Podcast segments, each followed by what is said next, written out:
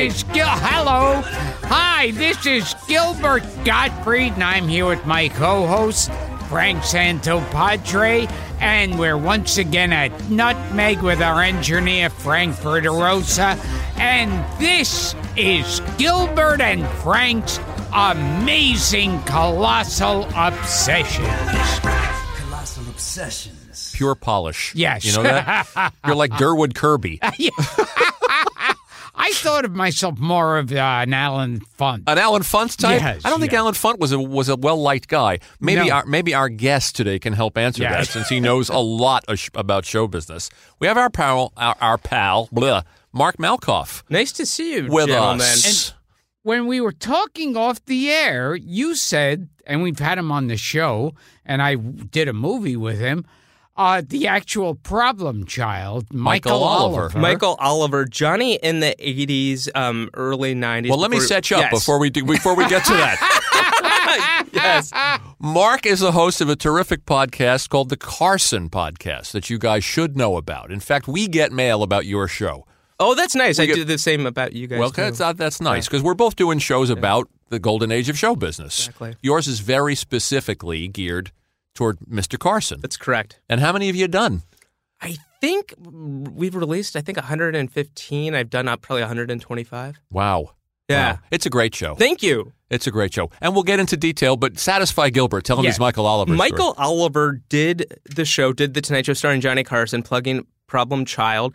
And that was when uh, he was definitely having kids on the show. He went through a, a time period where uh, Quinn Cummings, you remember her for Of course. I follow her on Twitter. Goodbye Girl. So in her memoir, I wanted to try to get her on, but she she was very nice about it. But um, apparently, and I watched the tape. She went on with Johnny, and uh, Carson wouldn't have kids on for a like something like a year after she was on. I mean, it was she calls it disastrous. I watched the videotape, and you could tell Johnny's patience were were it was waning. It was Wow. really really hard. So he was really tricky with kids. They either scored with Carson. I mean, that, that one kid um, who was it a spelling bee champion. It's like the, the, the famous clip he goes on with, with Johnny, and he asks he uh, Johnny's doing coin tricks for him, and he's like, "How do you really make the money disappear? You get married." It's a famous Carson clip. He was either really good with kids or they just didn't go well. Interesting. Yeah, but Michael Yeah. Oliver, uh, Joey he went Lawrence, I remember him doing very well with. Yes, Yeah, that's a classic. He was up. Um, Joey Lawrence said that he only got to see the show once when he was nauseous up late at night, and Johnny did the looking into the camera, the direct thing, and they, that always made the anniversary shows. But Michael Oliver did okay. I'd Yeah. say. Yeah. Yeah. Yeah. But you never got to do the show. Uh, no, never did the He- Carson. yeah, you show. did, you did a ton with Leno. The- oh, you did a yeah, ton of the yeah, Tonight yeah, shows with loads Leno, of but never Leno. did a Carson. It definitely, if, if sometimes if Jim McCawley and Johnny perceived a comedian as being uh, to David Letterman, they did this did Letterman a lot. They they wouldn't necessarily get to do uh, the show with Johnny. so you were more tw- considered more twelve thirty than eleven thirty. Oh, I I think. think so. you did a handful of Lettermans. You, oh, uh, loads of Yeah, Lettermans. He used to call me in for those sketches in the beginning of the show. Those were fun. Now, uh, th- what I found really odd growing up when Carson was on the air is, you know, there's been a million, you know, uh, you know, uh, uh, uh, urban legends uh, and showbiz urban legends. But with Carson, what was so sick about it, there'd be these urban legends about Carson, which everyone would swear to you they saw. The Jane Fonda thing, it never happened. Yes, Her yes. talking about Zsa Zsa, Oh, it never yeah, happened. yeah. I mean, there's. It's, What, just a my myth. It's just a pussy? myth. Just a TV myth. I mean, the, the the thing that's a myth to me that I only know one person that has a tape, and I've never seen it. Is I sat down with Rich Little in Vegas, and he says he has the tape of Dick Shawn destroying the Tonight Show set, but I've not talked to anybody that's ever actually seen it. I've talked to people in the Carson camp. Uh, people say that that it, it they think it happened. Some people. Uh, but no one has the videotape other than Rich Little, and That's I have to watch it. Yeah, Didn't with- you have Dick with Shawn's son on the Zsa Zsa Gabor, Yeah, Adam Shawn. Yeah, She had a, a cat in her lap, according to legend. As the story goes, yeah. and and Carson, uh, and she said to Carson, "Would you like to pet my pussy?" And he said, "Yeah, if you'd get the damn cat out of the way." Jane, I have seen clips of Jane Fonda telling that story. That was near the jo- Johnny retired May twenty second, ninety two, and that was I think in the last month or so. It was definitely near the end that she told that. But Yeah. there are people that uh, are convinced it happened. I'm glad you said the date, by the way, because that's what we're doing here. That's why it's I'm here. 25 years ago Yes. this week that Johnny. Can you believe it? Yeah, left uh, May And- 22nd. Johnny left the air. So And there was another story that there was some actress on who was a lesbian. And uh, she said, "Oh, I'd like to show you, you know, the love of my life." And and then she points to this woman in the crowd, and uh, according to legend, Carson goes, "Oh, what a waste!" Wow. I Yeah. have never heard of that. I don't Yeah, know I'm that one sure. either. You know, the first ten years were erased. Most of them. There I was are gonna ask you some about that. There are some that were saved. I was with Ed Ames. I couldn't believe Scott Rogowsky, our friend Scott Rogowsky. yes, our mutual pal I, Scott. I was heading to LA and he said, Do you know who's still around? Ed Ames. And I said, You have to be kidding me. Yep. So I reached out and Ed Ames personally called me. And sure enough, I sat down with him. And it's he- one of your best episodes. Oh, it was really f- amazing yeah, to hear yeah. him talk about the tomahawk. But that was one of those things where Carson, in his brilliance, uh, realized we have to we have to preserve this clip, and I think Johnny p- put it in his drawer. And um, it's funny because Ed Ames mentioned that he would he would go on so- sometimes with Johnny five nights uh, in a row and sing the same song. They had an hour and forty five minutes. Um, when they first started, and then it went down to 90 minutes. They had Uh, all this time to kill. Sure. And can you imagine a late night show now having the- same music singer on every night singing the same song No. five nights? I remember the 90 minute version, and you would get usually an author at the tail end of the show. I mean, Buck Henry. I mean, Buck- told yeah, me when Buck they went Henry. down to ninety, when they went down to sixty minutes, you you lost a lot of that the intellectuals. oh, yeah. It became a di- completely different show. The old days, you'd get Calvin Trillin, or you'd get Yeah. Norman Mailer, or you'd get you'd get Gore Vidal. you'd get Gore Vidal, and you, you'd get those Erma Bombeck. Johnny wanted to pick up the pace of the show, and that certainly did happen. But I definitely think I have heard from many people that he regretted it. So a little a little origin first. You and I have known each other forever. Yeah. You've known Gilbert a long time. Yeah. You were at our comedy writers party That's right. a couple years ago. How did you and why did you decide to devote what I'm guessing is a large part of your life? Because I know how much effort this show is Oh, gosh. into doing a podcast about Johnny. he was one of those f- figures that was larger than life when he retired i think that there was a mystery almost like jd salinger when he when he bid america farewell and he i mean he showed up what twice on letterman doing cameos. Yeah. and he did the simpsons but he was I think he did Bob Hope um, 90th birthday, but that was it. It was this fascination. I had so many questions about Carson, about his Tonight Show. His stable of uh, his inner circle never talked publicly. All the books about him, that there were very few. Almost all of them were, were very negative with people that had, in my opinion, I could be wrong. They they seemed like that they had a bad experience, but the the people that were actually uh, friends with him, his coworkers, they'd never talked publicly, and I had so many questions. And guess people were very uh, protective of Johnny. And I will say that Peter Jones' documentary on Carson, the American Masters, was, I think, the thing that started to soften people a little bit. well, that's where you you get the first glimpse into his his troubled relationship with his mother. That in, in that documentary. People have Yeah. told me that. People that, that and knew his, him. and his and his ongoing troubled relationship, I guess you could fair to say, with women. it, I sat down with Matt Weiner, uh, who created Mad Men, and we talked about the similarities with Carson and with Don Draper. And there were definitely, Johnny was a complicated guy, a very shy person. But talking to David Steinberg and people that knew him, if he felt comfortable with you, if it was Steve Lawrence, Newhart, Rickles, Peter Lassally, and Johnny, he was pretty much the same Johnny that you would see on The Tonight Show. It's just around uh, if he did not know the person he would not make eye contact a lot of times he would put his head down and he was just painfully painfully shy Interesting. And and the Jerry Lewis character in uh, King of Comedy was based on Jerry Langford. As the story goes, Johnny was approached he was to and play he, that part. he tried to get uh, De Niro I believe to be a guest he said, I think he was trying to barter because De Niro back then back then you, Hoffman Streep Pacino they all do the late night shows none of them went on Carson I think maybe Hoffman early in his career before he was Hoffman really Hoffman but people didn't do those shows and De Niro and I think probably rightfully so said I would not be good on your show and but they did try to get Johnny but Freddie DeCordova is wonderful Oh well, Freddie turns up in the, yeah, he's in the King of Comedy. Yeah. Let's ask you about Freddie since it, it kind of comes up Yeah. in, in in the research I did in listening to your to Mm-hmm. your episodes, and that, that Freddie apparently did not do a lot of work. That Lassally gets the, the the lion's share of the credit, and and, and uh, I don't want to malign a dead man, It- it's but that he kind of sleptwalked through the job. 22 years of being charming and drinking vodka apparently during the show and that that he was just exuded charm. The, uh, so many people I talked to that worked on the show said he was funny, charming, handsome man, and that Peter Lassally was happy to do the work, and Freddie just would stay in his office. 80 degrees, smoky. I talked to one guest recently that said that they would joke he was the devil because his office was always hot and smoky. and Did you ever meet him, Gil? Freddie, Decu- I- as, as Rickles used to call him, Dakutava, Dakatava, Dak- used to I- mangle his name. As as a matter of fact, because he worked also when when Leno was doing it. yes, he was a kept him- consultant. He was there for, uh, uh, I think, the first couple years of and Jay. and he he said, and I had been doing these like uh, guest spots for those sketches Leno would call me in for, and one time DeCordova asked one of the writers, he said, uh, uh, "Who is that kid?" And he goes. That's Gilbert Gottfried. He's a comedian. He's been in these movies, these TV shows. He's all over the place. And he goes, "Oh, I thought he was some kid like uh like a busboy or something." What a- how flattering. yeah. De Cordova was larger than life, and everybody says that if he perceived a weakness and saw a vulnerability, that he would just go for the jugular. Really? And he and Johnny just couldn't believe it, and a lot of people that knew him couldn't believe it. He went broke. I mean, when he when he passed away, Johnny sent Fred's widow Janet a check for hundred thousand dollars, and he he just I guess she was a spendthrift. That's what I, I've been told. We will return to Gilbert Gottfried's amazing colossal podcast after this. And now back to the show. Why did they fall out?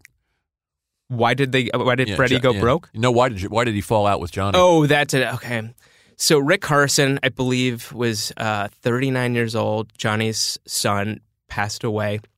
Was a photographer, and it was a horrible accident. I don't think Johnny did the show for something like six weeks. It was definitely took like a month off, and it was. It, I, I've talked to people that that, that said that. Uh, when he came in for the first day, he had been gone a month. He, Johnny just that people were worried about him. He got through the show the first night, uh, and at the very end, they did a tribute to his son, and he said uh, a minute or two. Uh, just talking about his son and just um, this outpouring of love from the public, and then they showed a clip montage of of his son's photography. But when he was setting everything up, uh, and I, I've heard other people that have studied this film. I think Bill Zehme, who is a Carson expert, said he studied this film like the, the Zapruder film. You can see, Wow. and I've watched it. I have watched it many times. You can see it for a split second. Carson looking over off camera, and it's De Cordova. Uh, apparently, he's on the phone or giving that rapid up sign or something like that because the show was done in real time. I mean, we can talk about that later. That if, if they they they did not stop tape unless Della Reese had a stroke when she was guest hosting the show. They did you know tape. that, Gil? No. Yeah, they had to stop tape. We can talk about those. And there was a. John Davidson thing where they yes, stopped we can talk about all of that. But so there's people over there that told me it was one of the rare times that they actually saw Johnny really irate. I mean, he was after the show. He told Fred DeCordova, "You will never step foot on Was he set of the speeding him Show up again." through his? Was he? Was he yeah, through his? he was. his He son's- was exactly to stay tribute. to stay on within the 60 minutes. It was the, the, the yeah. So Johnny, I mean, it was just so hard for Johnny to to do this, and uh, yeah, De Cordova kept up the appearances that he was still uh, running things. He would go into the guest dressing room, but Peter Lassally, um, the last two years or so, was was running the, the show, and Fred would be um, off to the side, not not even in the studio, but just in offices, and apparently. Uh, would make snide comments a- about Johnny. It's like, how Johnny, uh, Fred, what, what's it like to work with a genius? And he's like, well, I did work with one genius, and his name was Fred Allen. Stuff like Wow! that. So- Wow! It but it, seems like it was a strange place to work from everything you hear. And you know, you had Mike Reese on the show. We had him here. Well, the writers didn't even interact with him. They didn't meet him, You know, it's it's interesting that you say that. There, it, you know, except for maybe a select few. back in the um, 60s there was a period where marshall brickman was head writer and they would go every every month or so to the un uh, to johnny's apartment and they would they would the writers would sit down with him and uh, the last uh, couple years you had uh, darrell vickers and andrew nicholls they were head writers and they went to johnny and they said you know, I, I would think it would be good for you to sit down with the writers. And Johnny started having the writers, I, I think it was weekly to Malibu to sit down with him, and that changed. And uh, Okay. And he he definitely, I mean, I don't know if you guys know this, but in retirement, he would have lunch with his writers, and his writers would actually give him material, and he would perform it at the lunches for, Oh, for them. geez. I So- didn't know that. I know he was sending material to Dave at the end. Exactly, He was submitting exactly. To- to- Peter Lassally said you need to send this in. But the thing is, is when I was when I was uh, you know when he left, Carson left the show when I was a teenager, and I, you'd read things every so often about Johnny Very Rare. The, the media liked to play it off that he was this recluse guy, but he was he was taking magic lessons. He was going to Africa with Bob Wright on safaris with Jim Fowler. He he was learning Swahili. He was do, he was still doing the poker game. He was out and about. I mean, he definitely would retreat on the Serengeti, his yacht, and he definitely would, was. Uh, he was a loner. I mean, there's no question about that. And a lot of people that would spend time with him, like Carl Reiner, would say you never really got personal with him. But he, he definitely was was not a Howard Hughes type person that was just hiding in the corner by himself. He was mm-hmm. he was out and about. And what are these stories where they had to stop filming? That is a good question. So there there are very few. They, they stopped taping. Della Reese, when she guest hosted, had a stroke. They stopped. John Davidson. Apparently, the story goes. John told me that I don't know if there was a strike or not, but there was uh, there was something wrong with the sound where Johnny couldn't hear the laughs from the monologue, so he thought he bombed, and then John Davidson got up and couldn't. The monitor was messed up, so he he, he kicked, I think, a speaker, and the electricity all uh, went went down, and they had to put a rerun on that night. They had to stop tape, rerun that night, Wow. and that was yeah that those were two. Um, I know that at one point they had to stop tape where a, a gentleman from the audience actually got up onto this, made it to the stage. I think uh, Carson was interviewing Buddy Hackett, and an audience member just sat down, and Carson went tried. You know, he's like yes and in it, try to go with it for a little bit, and Buddy Hackett said, "You know what? This is never going to air," and they stopped tape, and Carson was was upset. Did you know that, Gil? That's no. good stuff. Somebody from the And- audience went out Yeah. and sat next to Hackett. And there's another one. Um, there's a comedian who, Tom Shales. I you know I talked to him and I forget who it is. And if Shales even told me, but uh, there was a comedian that went out that just went completely blank. Nowadays on certain shows they will have kind of a cheat sheet, a cue card for for for the comedians. But Sure, Johnny and Dave sure. didn't do that.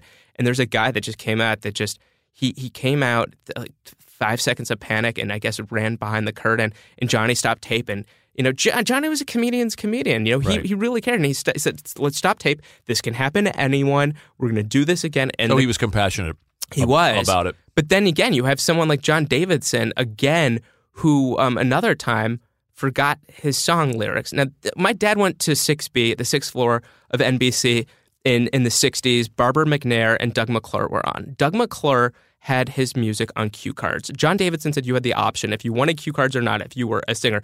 I was at the first um, Letterman ever on August 30th, 93. Billy Joel absolutely had cue cards to No Man's Land. It was I, I very rarely would I ever see though, uh, and I worked in late night a little bit, um, see somebody that had cue cards. John Davidson this time, I think it was in the 80s, said no, I don't need cue cards for this song, and he he lost his words, the words very very quickly and, and turned to Johnny, can we stop tape? And Johnny said, absolutely not.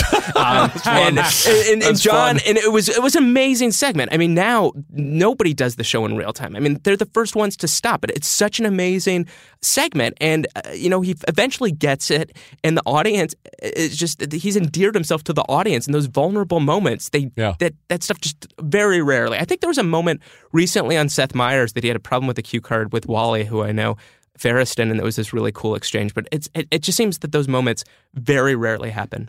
Tell, uh, let's talk about it Ed Ames uh, to a little more in detail because it was interesting. And Scott, thank you, Scott Rogowsky, for, for Oh, my uh, gosh. for making that happen. And Yeah. he's still with us, even uh, Ed Ames to- is still to this- singing. yeah, He he's looks still incredible. He's, he's still out there. But the famous tomahawk. Oh yeah, With he the- with the- throws it and it hits the uh, target in the crotch. Right, listen- right. And he was, and I found out from your listening to your episode that he didn't know what he was doing. He wasn't an experienced. Uh, they they sell him like because he, 'cause he's playing. What character true. was he playing? It was in Daniel Boone, right? Daniel Boone. Yeah. and and uh, they they sell him like, oh, yes, here, come on, you know, he's an experienced. He had no idea. He had no idea, and it was one of those things where He's teaching the rotation of the axe, but and and you can see. I mean, Johnny's brilliance. I mean, he hits the crotch, the audience explodes, and. Ed Ames is goes for the. He's going to go pick the the axe out, and Johnny stops him. And it has been called, and I don't know how if this is an actual record, but it's been called the longest sustained laugh from a studio audience. And if you go to YouTube and you watch the clip, it, it very may well be. He's got great instincts because Ames is about to go retrieve the axe. Johnny pulls on him, stops him, and he, he kills time by pretending he's sharpening the Yeah. two axes. Waits for the waits for the audience to to die down because he's got the line because he's got the saver. And what Yeah. is that? It's like don't tell something about being Jewish. He says, Oh, "I didn't know like you were You're Jewish." Jewish, yeah. And then he also, I I think before It's that, great, great television. he he says to him, he goes, "I don't think you can hurt him any worse." but again, the first ten years, I mean, m- almost everything was wiped. I was mean, Groucho on the first episode? yeah, the first episode was was actually the first fifteen minutes was all Groucho. Can you imagine, Gil? Wow. Wiped out, 6B. erased. Oh, It's God. Groucho with the first 15 minutes. He introduces Carson, and you had six months of America waiting to see Johnny while he was contractually obligated to ABC. They would not allow him out of his contract. So you had the six months doing the game show. uh, six months of, of guest host where you had Mort Sahl, you had Jerry Lewis, you had uh, Jimmy Dean, you had um, Merv Griffin, you you had um, I'm trying to think who else, but you had this parade of, of, of Jack Carter of the guest Mm-hmm. hosts leading up and Skitch Henderson and Hugh Downs. That's and right. then leading up to October 1st, 62, where you had Groucho Marx, and it was this people i don't know if people know what a big media uh, event this thing was i mean it was so built up and, and johnny um, has groucho bring him on after 15 minutes and then it's mel brooks 36 year old mel brooks 36 year old uh, tony bennett uh, rudy vallee and joan crawford How about that? Wow. Gone to the First- dust, the first dustbin of, history. all, the the idea that Mel Brooks and Tony Bennett were ever 35.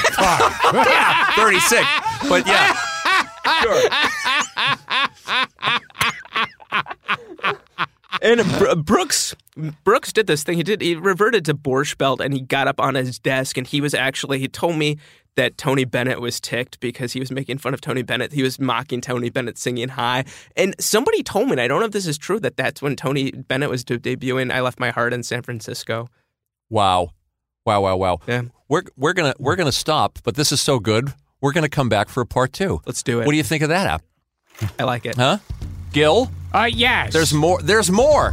There's more Carson to come. There'll be more Carson to come. And, Gilbert's gonna throw an axe at a dummy. End of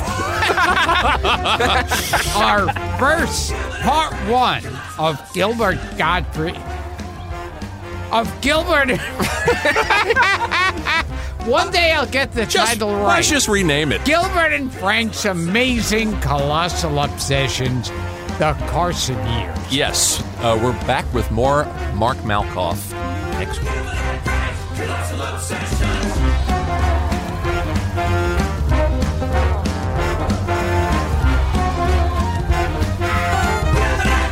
Colossal Obsessions.